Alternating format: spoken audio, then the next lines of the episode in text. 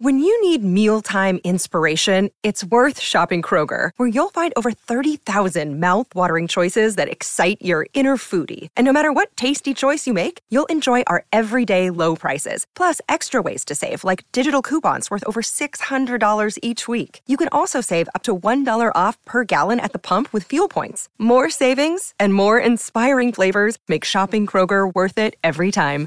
Kroger, fresh for everyone. Fuel restrictions apply. When it comes to weight loss, no two people are the same. That's why Noom builds personalized plans based on your unique psychology and biology. Take Brittany. After years of unsustainable diets, Noom helped her lose 20 pounds and keep it off. I was definitely in a yo yo cycle for years of just losing weight, gaining weight, and it was exhausting. And Stephanie. She's a former D1 athlete who knew she couldn't outtrain her diet, and she lost 38 pounds. My relationship to food before Noom was never consistent. And Evan, he can't stand salads, but he still lost 50 pounds with Noom. I never really was a salad guy. That's just not who I am. Even through the pickiness, Noom taught me that building better habits builds a healthier lifestyle. I'm not doing this to get to a number, I'm doing this to feel better. Get your personalized plan today at Noom.com. Real Noom users compensated to provide their story. In four weeks, the typical Noom user can expect to lose one to two pounds per week. Individual results may vary.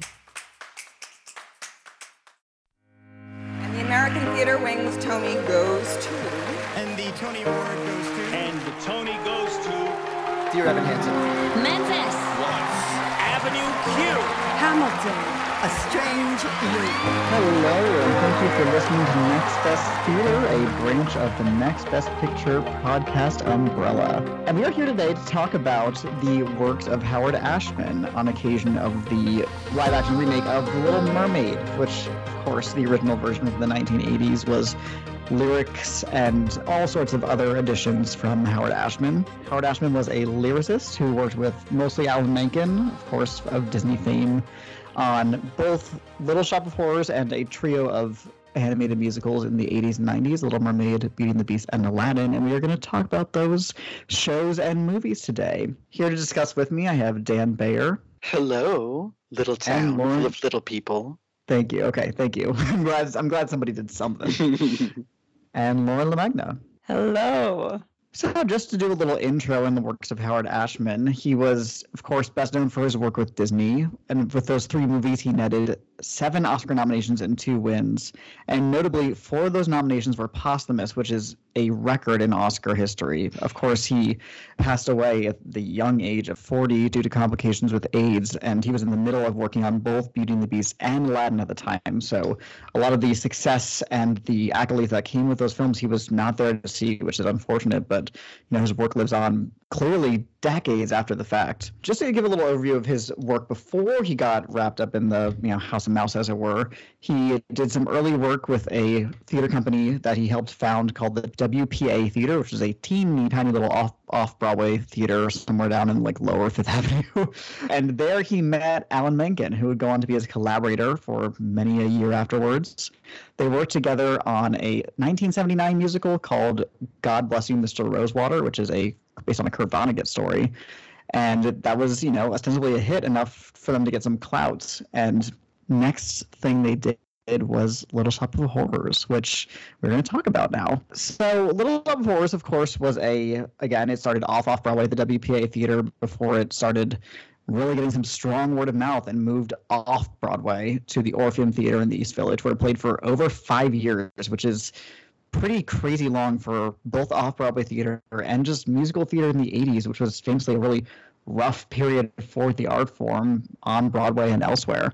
I feel like this is one of those perfect texts of musical theater. I feel like there's very little fat on the bone. I think the fact that it comes from such an unlikely source gave them kind of carte blanche and free reign to do whatever they wanted. It's of course based on a Roger Corman B movie from the 60s that was filmed in 2 days as a bet or a joke. So it's you know one of the more unlikely sources of uh, inspiration for a musical in history, but it I think it totally works.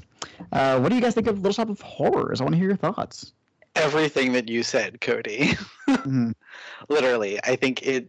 I was listening to it today over and over and over again because it is one of the catchiest scores I think maybe ever written. Mm. It's Yeah. kind of insane. There's something about the completeness of it. Every song feels like the perfect version of itself in a way that not every musical is, although you would think they would be.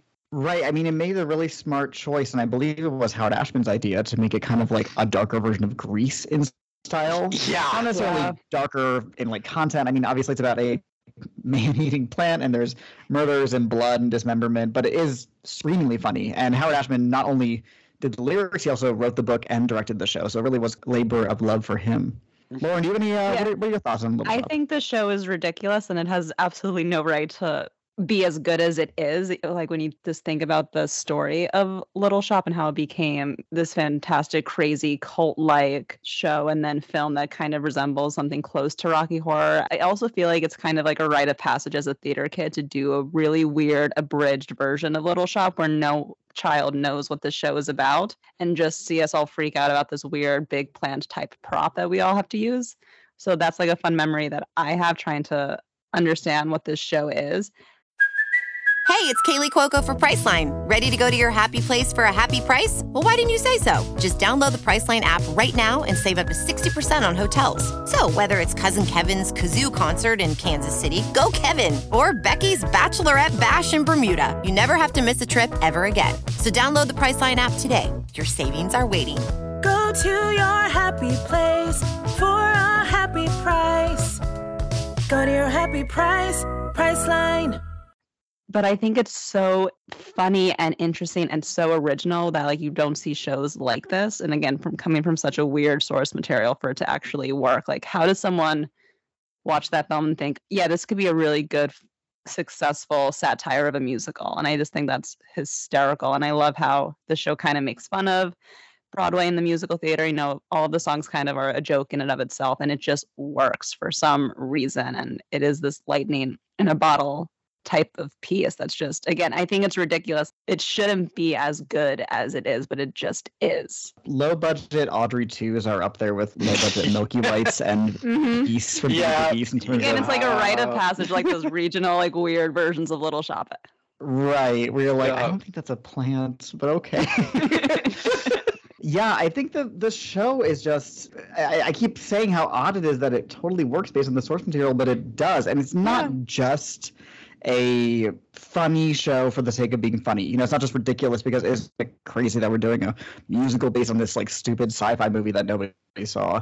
It is weirdly functioning as a parable for greed the mm-hmm. thing about Howard Ashman's works throughout these these four major works is that he instills them with I don't want to say like a lesson or political subtext because a lot of them are dealing with children's properties, but he injects it with a level of reality that is far from what you might expect given the fantastical beats of the story. You know, these are movies about mermaids and genies and wishes and magic plants and all sorts of crazy stuff but there's always a thread of humanity and specifically empathy which will really come into play in his disney works that runs throughout his pieces Yeah, and I think the other thing that really ties them together is sort of this like almost pastiche classic Broadway show tune mm-hmm. sound to all of these works. Pastiche has kind of like gotten a bad rap over the years, I feel like, but it's really difficult to do well. And you see him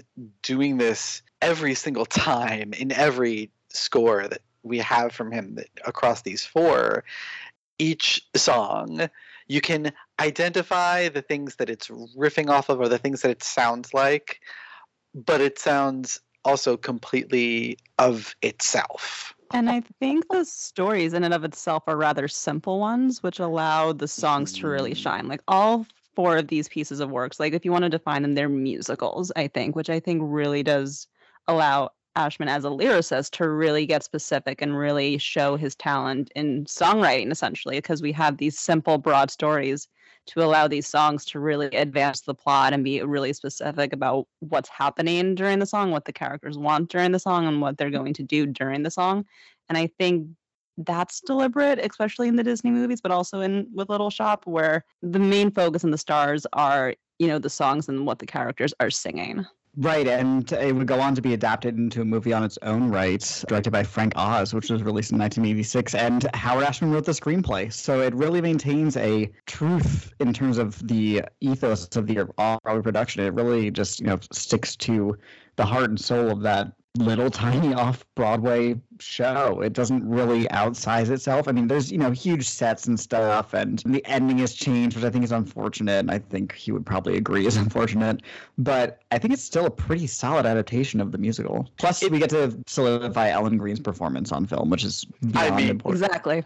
That is so so important to the culture that like it, it, had to happen and i'm so glad mm-hmm. that it did if only for that except for the end it's a like near perfect adaptation of the musical, which is so annoying because it was it was so easy to just do the same ending, and I know it didn't test well. Blah blah blah blah. Mm-hmm. The new ending did test well. Like really, it's very confusing because especially because of his involvement in it. I think because it it has that creative the creative spark from the off Broadway production and everything completely intact. Then you get to the ending and it's like, oh, womp womp. Right. Thankfully, the original ending, which is closer to the stage production, which is a yeah. shockingly not downer because it's still you know peppy and upbeat musical theater, but it's yeah, very exactly. like oh boy, the, the the villain wins in this musical, which is really rare. And there is a restructured director's cut that maintains that. Thank God. I think especially solidifying in Amber, Ellen Greene's performance is why I value the movie the most. I think she's incredible, just in general, but her creation of this character and the way that the character is written in the original Corn movie is completely different. she is not this kind of like Marilyn Monroe by way of New Jersey kind of mm-hmm. character. The way she is turned into in the musical is sorry, something only a gay man could come up with, like Howard Ashman campy. Uh-huh. She's got this crazy voice, and she, you know, when she has her arm in a sling, it's like a leopard print sling. Just things like that it's that are so just good. perfect. yes. And she's incredible. It's, it's just one of the best performances in musical theater history. Before we move on, does anybody have any favorite songs or even better lyrics from Little Shop they want to highlight? Hey everyone, sorry to interrupt, but this is a preview of episode 51 of the Next Best Theater podcast, part of the Next Best Picture podcast umbrella. In order to get the full length episode, you will have to head on over to Next Best Picture's Patreon, where for $1 minimum a month, you will get the rest of this episode and other exclusive podcast content from us as well. You have been listening to the Next Best Theater podcast, part of the Next Best Picture podcast umbrella, and we are proud to be part of the Evergreen Podcast Network. You can subscribe to us anywhere where you subscribe podcasts. Be sure to leave us a review on Apple Podcasts and let us know what you think of the show. We really appreciate your feedback and your support. Thank you so much for listening, as always, and we will see you all next time.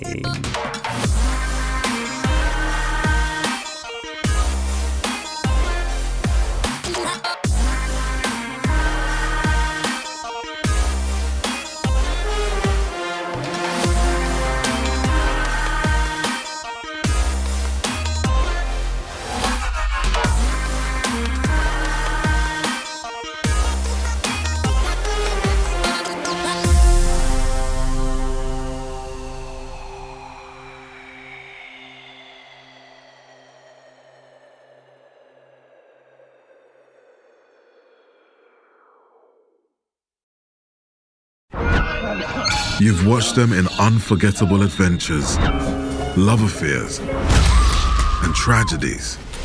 Now it's time to hear their own remarkable stories. From the makers of Death of a Rock Star and Death of a Sports Star, this is Death Ready. of a Film Star. And action. Starring Heath Ledger, Marilyn Monroe, Chadwick Boseman, Robin Williams, Carrie Fisher, and Bruce Lee. Search for Death of a Film Star in your podcast app. You've seen them tell stories. Now it's time to tell theirs.